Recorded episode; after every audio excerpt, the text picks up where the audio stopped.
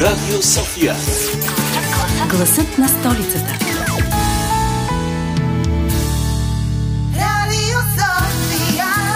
Здравейте, адвокати! Здравейте, съдии! Здравейте, престъпници! Нашите слушатели не са престъпници. Те са си нормални, обикновени деца. Е, все трябва да има някой престъпник. Иначе изобщо няма да има нужда от правосъдие. Съдът не служи само за осъждане на престъпници, но за какво друго ще разберете, ако останете с нас. Слушайте ни! Започва ние и съдята!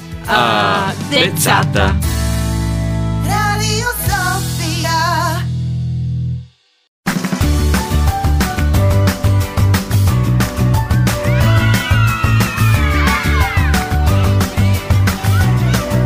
Ние децата. Мими, защо си ми взела слушалките? Аз? Защо да ти взимам слушалките? Еха, много силно обвинение, Ади! Ами да, от два часа ги търся, няма ги. От един час ги търся, пак ги няма. Търся ги от половин час, изобщо ги няма. А ти, Мими, миналия път каза, че си търсиш нови слушалки, нали? Това, че съм казала, че си търся слушалки, изобщо не значи, че ще взема твоите. О, това между вас ми звучи като един съдебен спор. Ще имаме нужда от истинско съдебно дело. Ади е ищец, който завежда дело за кражба срещу Мими, която в случая е ответник. Нека съдята определи кой е прав и кой е крив. Но аз не съм престъпник. Никога не бих взела нещо чуждо, колкото и да ми трябва. А и кой ще бъде съдия? Е, как кой? Аз, разбира се.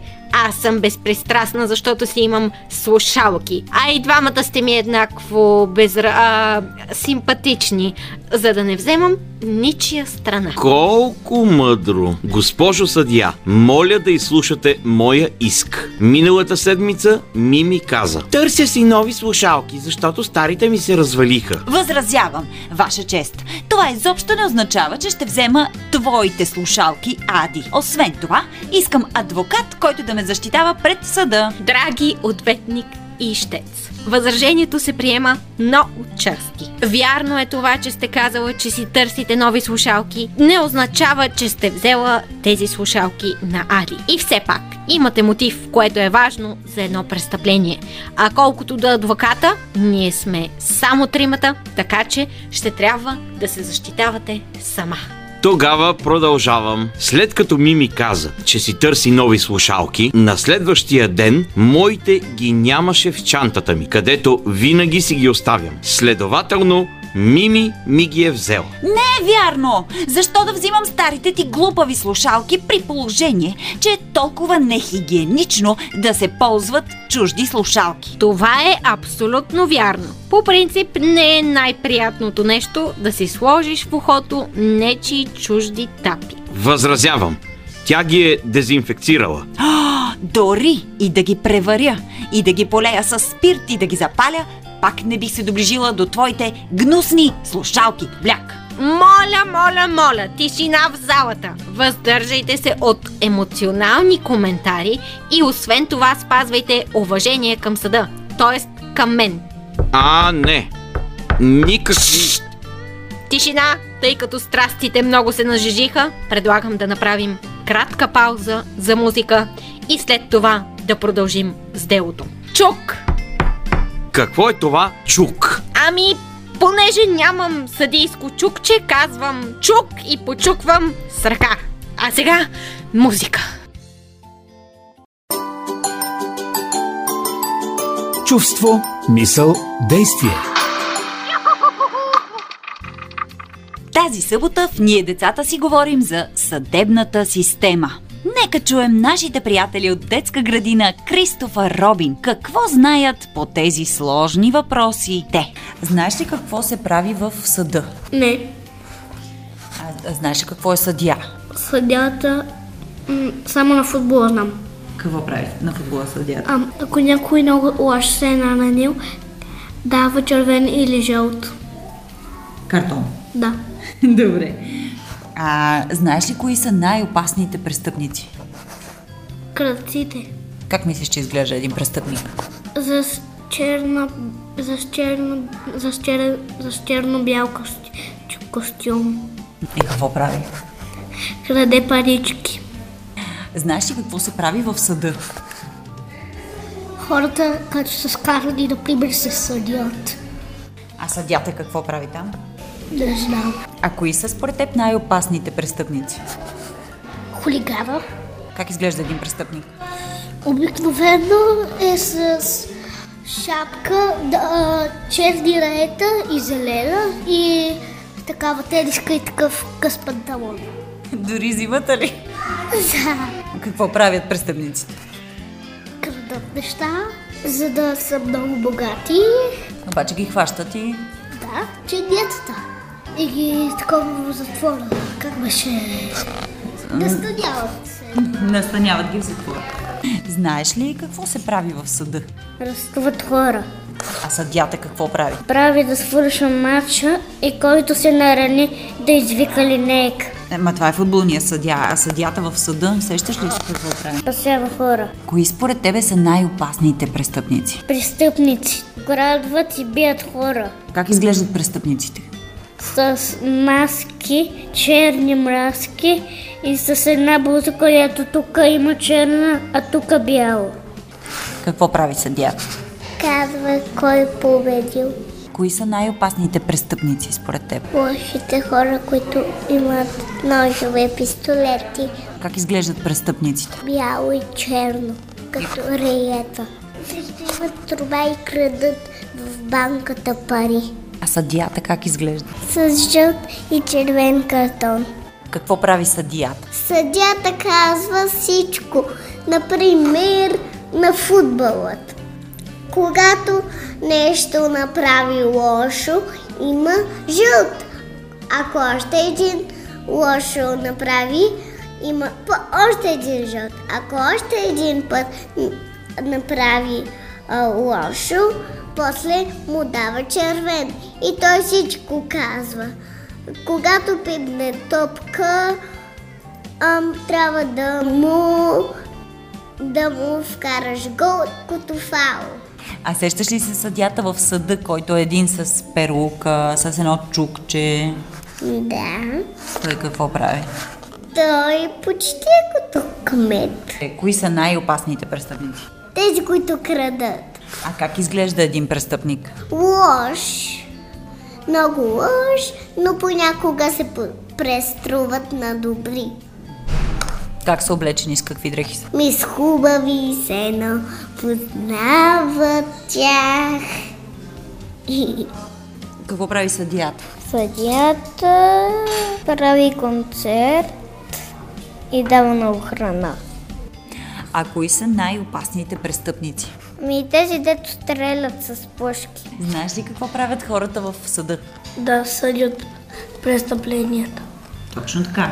А съдята какво прави? Ам, наказва за колко години е затвор. Знаеш ли кои са най-опасните престъпници? Ами тези, които отвличат децата и които взимат нещата на хората. А как изглеждат престъпниците? Като нинджа, обаче нинджите са добри. Знаеш ли какво се прави в съда? Не, А съдията, сещаш ли се какво прави? Как, какво прави ами осъд, осъдва другите. Осъжда престъпниците, лошите, нали така? А кои са най-опасните престъпници? Те дет крадат. Те как изглеждат? Ами, лошо. С а, страшни длеги. Интересно. Все пак децата смятат, че един престъпник може да се познае по външния вид. Какво обаче означава да си адвокат и да работиш в съдебната система, ще ни разкаже адвокат Христина Георгиева. Разкажете ни малко повече за вашата професия. Какво означава човек да бъде адвокат? Благодаря за въпроса. Много често ми го задават, всъщност още от дете, тъй като аз от дете винаги съм искала да бъда адвокат. И всички бяха изненадани как така съм стигнала до това решение на толкова ранна възраст, но винаги съм усещала, че да бъда адвокат е моя мисия. За мен адвокат е човек, който има знанието и силата да защитава правата на тези, които не могат да го направят сами. Да, да бъде гласа на тези, които не могат добре да изразят себе си. И, и вярвам, че да, това е да си адвокат, да можеш да усетиш проблема на клиента, на човека на среща и да намериш правилните думи и средства да защитиш неговото право пред останалите. Моментите, в които хората стигат до съда, обикновенно съвсем не са розови. Това са обикновено въпроси, по които те сами не могат да се разберат и за това отиват на съд, пред съдия. Всъщност, какви са, дайте ни няколко примера за истински ситуации, в които хората отиват на съд. Кога се случва това? Споровете се разделят, разбира се, според техния предмет на граждански, наказателни, ам, административни, т.е. можем да спорим, когато някой ни спре, а, когато шофираме колата, когато а, ни спрат, примерно, за превишена скорост, а, искат да ни санкционират, но ние отказваме и не признаваме, а, че сме извършили нарушение. Понякога дори да го знаем, продължаваме да не го признаваме пред органите на реда и това ето един спор, който по административен ред има си процедура, по която се решава а, кой е прав. А, съответно, страната, която не е, заплаща разноски, глоби, санкции. А, има други, които са така наречените граждански дела, в които може да сте дали на доверие една сума пари на някого и той да не ви ги върне. Или в същия размер, или да не ги върне на оговорената дата, или въобще изобщо да, да не ги върне. Това е пък граждански спор, а, който а, страните, след като не могат да се справят сами да намерят решение, търсят трето лице, а, трета страна в лицето на съда. Може да има спор чисто семейен. А, това е вече това са спорове, които много често засягат деца, между родители.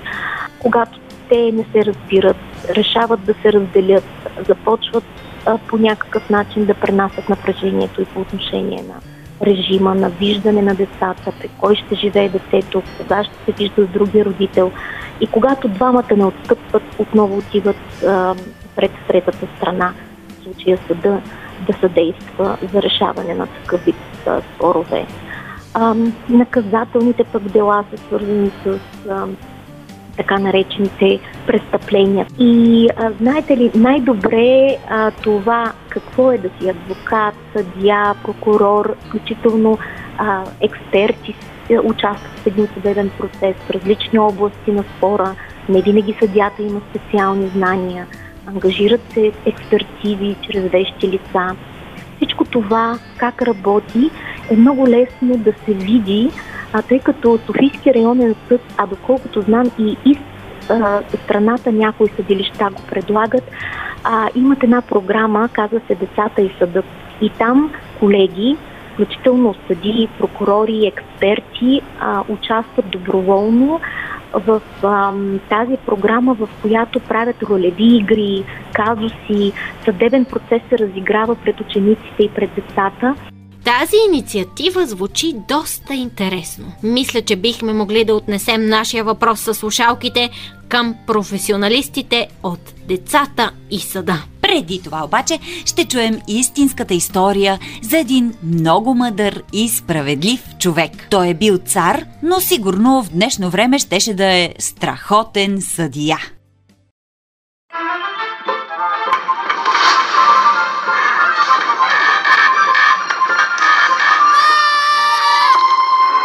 Истинската история на Цар Соломон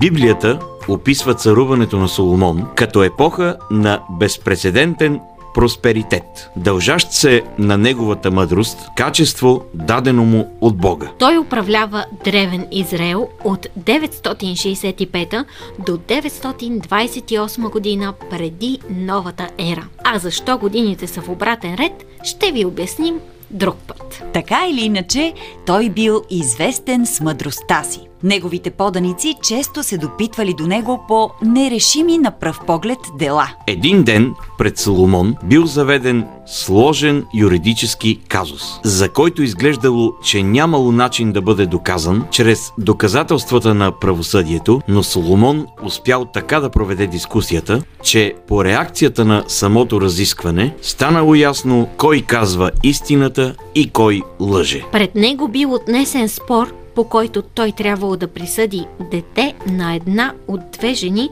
спорещи за правото на майчинство. Всяка от тях твърдяла, че е истинската майка на детето. Случаят изглеждал неразрешим, защото и двете жени били блудници, като бащата на детето бил неизвестен. Ето как спорели те. Детето е мое! Аз го родих! Той излезе от моя корем точно преди 4 месеца! Не е вярно, мое. Аз го родих точно преди 4 месеца и един ден. Твоето дете умря и ти открадна моето от легалцето му. Не е вярно! Твоето умря! Много добре си спомням и ти открадна моя син, за да го заместиш. Лъжеш! Ти лъжеш! Двете жени живеели в един и същи дом. Нямало свидетели, които да потвърдят казаното нито от едната, нито от другата. И никоя не отстъпвала. Върни ми сина веднага! Ти ми го върни! Той е мой син! Спрете, спрете! След като не можете да се разберете, тогава нека разрежем детето на две. Едната ще вземе едната половина, а другата другата половина. На пръв поглед това решение изглеждало жестоко, но всъщност мъдрият цар Соломон целял с него да открие коя е истинската майка на детето. Той знаел, че една майка няма да позволи детето и да бъде разсечено на две, да дори и това да означава да го отстъпи на друга жена. Точно така и станало. Не, не, не, не, не. Добре, добре. Нека тя да вземе детето, само го пощадете, моля ви. Съм съгласна с решението на царя. Нито мое да е, нито твое. Разделете го. По този начин, чрез жертвата на истинската майка, Соломон разбрал истината, защото истинската любов е жертвоготовна. Той отсъдил детето на унази, която пожертвала своята любов и щастие, в името на това детето да остане живо. Тази история за Соломоновия съд е жива и до днес и е пример за справедливо и находчиво решение.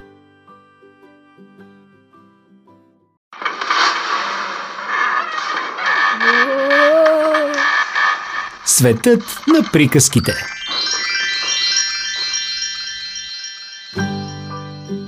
Добра сделка. Братя Грим. Един селянин завел кравата си на пазара и я продал за 7 талера. На връщане пътят му минавал покрай едно малко езеро и той още отдалече чул жабите да крякат. Ква, ква, ква, ква. Развикали сте се така, че се чува чак в полето. Седем талера спечелиха не два. Приближил се до водата и викнал насреща. Глупави животинки, да не би да знаете по-добре от мен. Седем са талерите, а не два. А лъжабите настоявали на своето. Ква, ква, ква, ква. Е, щом не вярвате, ще ги преброя пред вас. Извадил селянинът парите от джоба си и преброил 7 талера. Всеки от тях по 24 гроша. Но жабите не давали и 5 пари за неговата сметка и пак повтаряли. Ква, ква, ква, ква. Е, извикал селянинът, страшно сърдит. Щом знаете по-добре от мен, пребройте ги сами. И хвърлил парите във водата. Спрял се и зачакал да ги изброят и да му ги върнат обратно. Но жабите продължавали да крякат. Ква, ква, ква, ква. Той чакал дълго, докато се свечерило и станало време да се прибира у дома. Тогава нахокал жабите и викнал. Ама, че дебели глави! Не знаете нищо друго, освен да киснете във водата, да се пулите насреща ми и да викате с големите си усти, така че човек да го заболят ушите. А не можете да преброите някакви си седем талера. Да не мислите, че ще стоя да и ще ви чакам, докато свършите. След това селянинът се тръгнал, а жабите продължили да викат ква, ква, ква, ква, така че той се прибрал у дома съвсем ядосан. След известно време селянинът отново спечелил от търговия една крава Заклал я и си направил сметката, че ако продаде изгодно месото, ще получи толкова много пари, колкото биха стрували двете крави, а отгоре на това му оставала и кожата. Тръгнал с месото за града, но като стигнал пред градските порти, видял там събрани цяла глутница кучета, начело с една огромна хрътка. Подушила хрътката месото, заскачала около него и почнала да вика «Лай, лай, лай!» И тъй като лаяла настойчиво селянинът и рекал Добре, разбирам, че викаш дай, дай, защото искаш да ти дам от месото, но кой знае какво ще ми дойде на главата, ако ти го дам на теб. Ала хрътката продължавала без пир да вика Лай, лай, лай, лай! Да не искаш да речеш, че ще го вземеш цялото, та да има и за твоите приятели. Лай, лай, рекло кучето. Е, щом настояваш, ще ти го дам. Добре те познавам и зная на кой господар служиш. Но ти казвам, че след три дни си искам парите, иначе лошо ти се пише. Мисли му, ако не ги донесеш. После разтоварил стоката и потеглил обратно. Кучетата се нахвърлили върху месото и викнали високо «Лай, лай, лай!» Чул ги селянинът, отдалече си помислил. Сега всички викат дай, а после само хрътката ще плаща. Минали три дни и селянинът си рекал Тази вечер ще получа парите и ще бъда напълно доволен. Но никой не дошъл да му се издължи. Вече на никого не може да се разчита, рекал той. А като загубил съвсем търпение, отишъл в града при месаря и си поискал парите. Месарят си помислил, че селянинът се шегува, но той рекал Шегата на страна. Искам си парите. Голямата хрътка не ти ли донесе преди три дни една заклана крава? Ядосал се месарят, грабнал дръжката на метлата и погнал селянина навън. Почакай! Заканил се селянинът. Да не мислиш, че на този свят няма правда. И отишъл в царския дворец да търси справедливост. Приел го царят заедно с църкинята и го попитал от какво се оплаква. Ами, рекал селянинът, жабите ми прибраха парите. Кучетата не ми дадоха нищо за кравата, а месарят ми плати с няколко тояги. Надълго и на широко разказал на царя какво се било случило. Като чула цялата случка, царската дъщеря започнала да се смее на висок глас, а царят рекал Правда, в този случай не мога да раздам, затова пък ще ти дам дъщеря си за невеста. Църкинята никога през живота си не се е смяла, а аз съм се зарекал да я дам за жена на този, който ще я накара да се засмее. Благодаря на Бога за късмета си. О, отвърнал селянинът. За какво ми е? Вкъщи си имам вече една жена и тя ми е предостатъчна. Не ми се ще, като се прибера от дома, във всеки ъгъл да ме чака по една невеста. Тогава царят се разгневил и викнал. Глупав си, като говедо! Е, господари, отвърнал селянинът. Какво друго може да очаквате от един прост човек, който по цял ден пасе говеда? Почакай, рекал царят. Ти заслужаваш друга награда. Сега се махай, но след три дни ела пак. Ще ти бъдат броени цели 500. Излязъл селянинът, а отвън го спрял пазачът на царя. Ти разсмя църкинята и сега те чака заслужена награда. Да, и аз мисля така, отвърнал селянинът. Ще ми бъдат броени цели 500. Слушай, рекал пазачът, защо не ми дадеш една част от тях? Какво ще правиш с толкова много пари? Щом искаш, рекал селянинът, ще ти дам 200. Иди след три дни при царя и нека той да ти ги наброи. Един сарафин, който стоял наблизо и чул разговора, припнал след селянина и като го настигнал, му рекал Ти голям късметлия. Искаш ли да ти разменя парите с по-дребни? Какво ще правиш с тези талери? Сарафино, рекал селянинът. Можеш да разчиташ на 300, ако ми ги размениш веднага с по-дребни. След три дни ще си ги получиш от царя. Сарафинът се зарадвал на изгодното за него предложение и изброил парите в калпави грошове, от които три били равни на два истински. Минали три дни и селянинът се явил при царя, както му било заповядано. Съблечете го, рекал царят, за да си получи обещаните 500. Ах, рекал селянинът, та те вече не са мои. 200 от тях подарих на пазача, а 300 размених с Сарафина за по-дребни. За мен не остана нищо. В това време влезли пазачът и Сарафинът, за да си поискат своето от сделката с селянина и получили всичките отредени нему 500 тояги. Пазачът ги понесъл търпеливо, тъй като не му било за първи път. Но Сарафинът сърцераздирателно виел. О, боли! Това ли са ти талерите? Царят се смял от сърце на постъпката на селянина и от гнева му към него не останал и помен. Ти загуби наградата си още преди да я получиш. Затова ще ти дам нещо в замяна. Иди в моята съкровищница и си вземи оттам пари колкото искаш. Селянинът не чакал дълго да го подканят и препълнил дълбоките си джобове, колкото можал. После отишъл в гостилницата и преброил там парите. Сарафинът, който го бил проследил, го чул да си мармори под носа. Този мошенник, царя, успя да ме изиграе. Ако не беше ме накарал сам да си взема талерите, щях да зная какво ми се полага. А сега, кой да ми каже дали са точно парите, който ей така на късмет напъхах в джобовете си. Боже, опази, е рекал си Сарафинът. Колко непочтенно говори за царя. Ще изтичам и ще му обадя. За мен ще бъде отредена награда, а за него наказание. Щом чул какво говори селянинът, царят е спаднал в гняв и заповядал на Сарафина да доведе веднага грешника. Сарафинът хукнал обратно при селянина. Трябва да се явиш още сега пред царя, така както си. Аз зная по-добре как подобава, отвърнал селянинът.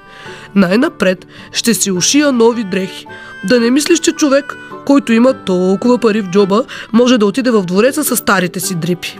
Сарафинът разбрал, че няма да може да накара селянина да отиде в двореца без други дрехи и тъй като се боял, че гневът на царя ще отмине и самият той няма да получи наградата си, а селянинът наказанието му рекал. Ще ти дам назаем хубави дрехи, като на приятел. Какво ли не прави човек, за да услужи? На селянина предложението му харесало. Облякал дрехата на Сарафина и тръгнал с него за двореца. Царят смъмрил селянина за лошите приказки, които му бил донесъл тайно Сарафинът. Ех, рекал селянинът. Сарафинът винаги лъже. От устата му никога няма да чуеш нито една вярна дума. Сега може и да рече, че съм облякал неговите дрехи. Какво? Викнал Сарафинът. Да не би да не са мои тези дрехи. Не ти ли ги дадох като на приятел, за да се явиш пред царя?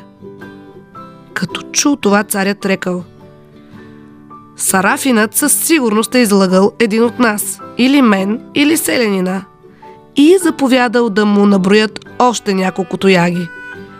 А селянинът, като си тръгнал за вкъщи с хубавите дрехи и с добри пари в джоба, си рекал. Този път направих добра сделка.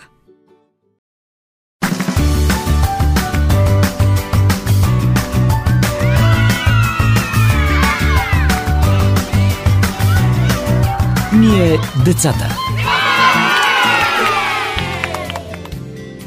Е, госпожо съдия, разбрахте ли, че като наш съдия, аз съм прав. И Мими ми е взела слушалки. Не е вярно! Нямаш никакви доказателства. Вижте, ще трябва да направим разследване по случая. Това, с което се занимават полицаите в сериала от место престъплението и не само. Отпечатъци и всякакви други неща. И какво? Сега ще вземеш отпечатъци от чантата ми? Така ли? Така ли? Ще вземеш ли отпечатъците от чантата ми? Ще ги вземеш ли? Или какво? Ще разпитваш свидетели? Какви свидетели? На какво? Не, мили мои, ще направя нещо много по-просто. Но преди това, нека чуем нашия гост, актрисата Евгения Роева. Как и кога и се е налагало да влиза в ролята на справедлив съдя. На гости ни е актрисата Евгения Роева. Нея чухте малко по-рано и в приказката Добра сделка от братя Грим. Здравей! Привет! Днес си говорим по една много важна тема. Говорим си за правосъдието, за съдебната система и най-вече за това кой е крив и кой е прав. А ти също така си преподавател по актьорско майсторство. Всъщност, наистина, някой от нашите слушатели евентуално би могъл да бъде твой ученик. Случвало ли ти се понякога да трябва да вземеш безпристрастно решение? Ами да, случва ми се. А, всъщност, не знам дали знаете, но на 17 ноември беше денят на четенето. Този ден е организиран за пръв път от Валентина Стоева. Тя е председател на Фундация Детски книги. И понеже честваме всякакви дни нали, на доброто, на толерантността, на как, сега беше На на, какво 16, ли не. на какво ли не. И тя каза, а, дайте да направим за първа година на 17 ноември ден на четенето. И в училището, в което, в което преподавам, направихме такива четения с различните класове, по-големите ученици да четат на по-малките, като също така имаше възможност всеки един от тях да нарисува любим герой от книга и се получи чудесно, така че надявам се този ден да е бил само началото на една добра традиция и до година да си кажем, о, 17 ноември, денят на четенето. Да, в тази връзка бях малко по-рано, т.е. вчера при моите ученици. И а, доста често, знаеш, когато трябва да се направи кастинг за роля. И всеки, естествено, иска главната роля. А пък те не знаят колко е сладко да си поддържащата роля и всъщност колко е по-добре да си този, който нали, не е през цялото време в светлината на прожектора, ами има подкрепяща роля. И а, сега точно в такава ситуация попадам често, в която аз искам да бъда Принцесата, например, Да. или да. аз искам да бъда. И е, сега аз трябва да вляза в ролята на режисьор в случая, а пък този режисьор е в ем, обучителен процес. И е много специфично, защото тогава а, трябва да дойде мъдростта, трябва да дойде справедливостта и безпристрастност, защото нали, някои деца имат а, повече дадености, Други деца пък имат по-малко дадености, но пък виждаш колко са трудолюбиви и как а, наистина поемат това, което им се казва. Какво е съдийското решение в случая? Всеки да си помисли какво иска да изиграе, да направим така нареченият кастинг, българската дума е Конкурс. конкурс. И в един момент сега, нали, те всички не могат да минат през главната роля, но пък аз виж как го измислям. За да видим различната гледна точка към интерпретацията на съответната роля, в първа сцена Мария и Жени играят главната роля. Във втора сцена Пешо и Иван. В трета сцена Георги и Станислав. И така всеки минава през главната роля и те сами достигат до извода, че аз може ли да бъда сънливка, аз пък може ли да бъда сърдитко. Тоест усещат вкуса. Да, усещат кое Да. е по... Обаче пък наистина за осъзнаването, нали, това е един такъв минимален пример, обаче за осъзнаването на нещо, че трябва да избереш другото, може би наистина трябва да минеш и през него, за да стигнеш до това, за да не се чувстваш онеправдан или нещо изолиран, или що пък за този има, пък за мене няма. Така че да, Интересно. Не знаех, че на една актриса може да й се наложи да решава съдебни казуси. Но какво правим с моите откраднати слушалки? Ами нищо не правим, защото дори и да са откраднати, не е от мен. Приятели, приятели, мисля, че съм готова с решението на вашия казус. И така, преди една седмица Мими каза, че си търси нови слушалки. Всички чухме това, защото тя се оплака по време на запис, че старите й са се развалили. Всички много бързахме да си тръгнем от записа, защото след нас чакаше Злати, която също трябваше да запише нещо в студиото. И схвърчахме навън, веднага след като приключихме. На следващия ден Ади казва, че слушалките му са липсвали от чантата, където винаги ги оставя. Точно така. А аз, между другото, все още нямам слушалки. Преди малко, докато разговаряхте с актрисата Евгения Роева, Злати дойде при мен и ми каза Хей, Анджи, миналия път си бяхте забравили едни слушалки в студиото. Чак сега те виждам, за да ти ги предам. И ето това мисля, че са изгубените слушалки на Ади. Какво? Не може да бъде. Е, защо тогава Злати е чакала цяла седмица, за да ми ги върне? О, не. Мими, много съжалявам. Искрено ти се извинявам, че те обвиних несправедливо. Сигурно си ми много обидена. Затова искам да ти подаря моите слушалки. Те са дезинфекцирани, работят много добре и когато седнеш в автобуса, в транспорта, в метрото, да си слушаш песни за съдията. Не, не, не, не, не. Виж, Ади, честно казано, не ми беше никак приятно. Разбирам, че си се ятосал, че ти няма слушалките, но как можеш да си помислиш, че ще взема нещо твое? Е, съдът отсъжда Ади да понесе своето наказание за несправедливо обвинение и да купи на Мими нови слушалки. Няма проблеми. Още утре отивам в някой технологичен магазин и ще й купя най-хубавите слушалки. Не, не, Ади, нищо не се притеснявай. Случва се да не разсъждаваш трезво, когато си изгубил нещо ценно. А и няма нужда да ми купуваш слушалки. Предстои голямо намаление в един магазин за електроника и аз ще си купя оттам на много добра цена. Е, добре, тогава предлагам всички да изпием по един горещ шоколад. Ади черпи. Няма проблеми. Този път няма да ми се измъкнеш, Мими. Отиваме за топъл горещ шоколад. Муа! Съгласна съм. Скъпи приятели, скъпи деца, надяваме се, че сме ви били полезни с епизода за правосъдието. Обичаме ви до следващия път. А до тогава помнете, Когато правосъдието се е изказало, следващата дума трябва да бъде на човечността.